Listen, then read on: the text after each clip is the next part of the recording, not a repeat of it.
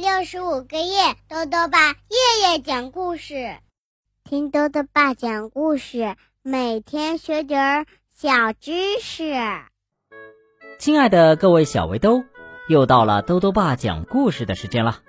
今天呢，豆豆爸继续讲细菌大夫下集，作者呢是法国的迪迪埃，齐蕊翻译，由长江少年儿童出版社出版。昨天呢，我们讲到了小男孩吉米不想去上学，于是细菌大夫让他得了一种叫做气球病的怪病。得了这种病就会像气球一样飘起来。可是这病还没好呢，细菌大夫又要让吉米得橡胶病。那得了这种病又会变成什么样呢？我们继续来听今天的故事。细菌大夫下集。第二天早上，妈妈进来叫我起床。吉米，快起床，今天你该上学去了。我试着起床，但是怎么也站不起来，我的双腿变得跟橡胶一样软。我小声嘀咕道，橡胶病。妈妈看到之后更加担心我了，她检查我的身体之后，马上给医生打了电话。医生很快就过来了，他看到我跟橡胶一样软的腿之后，吃惊地说，哎呀，太奇怪了，吉米的症状好像发生了变化，而且转移到了身体的其他部位，我要给他进行新的治疗。要是还没有好转，我们就要给吉米做全身检查了。等到下午的时候，我已经受够了整天无聊地待在床上，我开始想念班上的小伙伴了。这时妈妈进来给我送茶，我对她说，妈妈，要是明天不生病，我会非常开心能够去上学。妈妈笑着说，这至少是个好消息啊。妈妈刚离开房间，细菌大夫就飞到了我的床头的桌子上，他大声说道，你刚才说什么？你想去上学？我刚给你准备了神奇的冷杉病药丸呢。他说完就递给我一瓶小小的绿色糖浆，我趁他在包里找东西的时候，把糖浆倒在了妈妈送来的茶里，然后我把小瓶放在嘴边，假装喝光了。细菌大夫走了，过了一会儿，妈妈又过来看我，看到刚才送来的茶没有喝，她端着茶杯对我说，你怎么没有喝茶呢？然后端着茶杯就离开了。千万不要喝那杯茶。还没等我说完呢，妈妈已经下楼去了。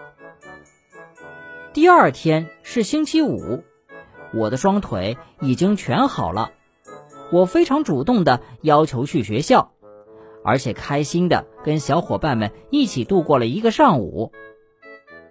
中午放学回家的路上，我开始担心，害怕细菌大夫正在家里等着我。回家后，我先跑去房间看细菌大夫有没有过来。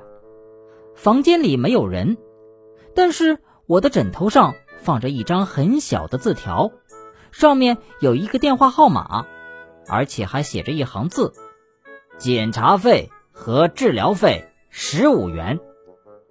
我赶紧查看我的存钱罐，发现里面真的少了15块钱。我气冲冲地跑去电话旁，拨打纸条上的电话号码。喂，细菌大夫用他尖细的声音回答道。喂，你听着，我大声对他说，你让我生了可怕的病，凭什么还让我付给你钱呢？你今天去学校了吗？去了，我回答道。那这么说，你不想上学的病已经好了？这样想想，细菌大夫说的好像也没错。然后我啪的一声挂断电话，向厨房走去。走到厨房时，我吓了一跳，妈妈的脸变成了绿色，就像绿色的冷杉。她痛苦地说道：“吉米，这次是我生了可怕的病。”哦，冷杉病，我小声说道。不过还好，细菌大夫发明的怪病啊，不会持续太长时间的。好了，小围兜，今天的故事啊，到这里就讲完了。最后呢，又到了我们的小知识环节。今天啊，多多爸要讲的问题是：冷杉的叶子能够长青不落吗？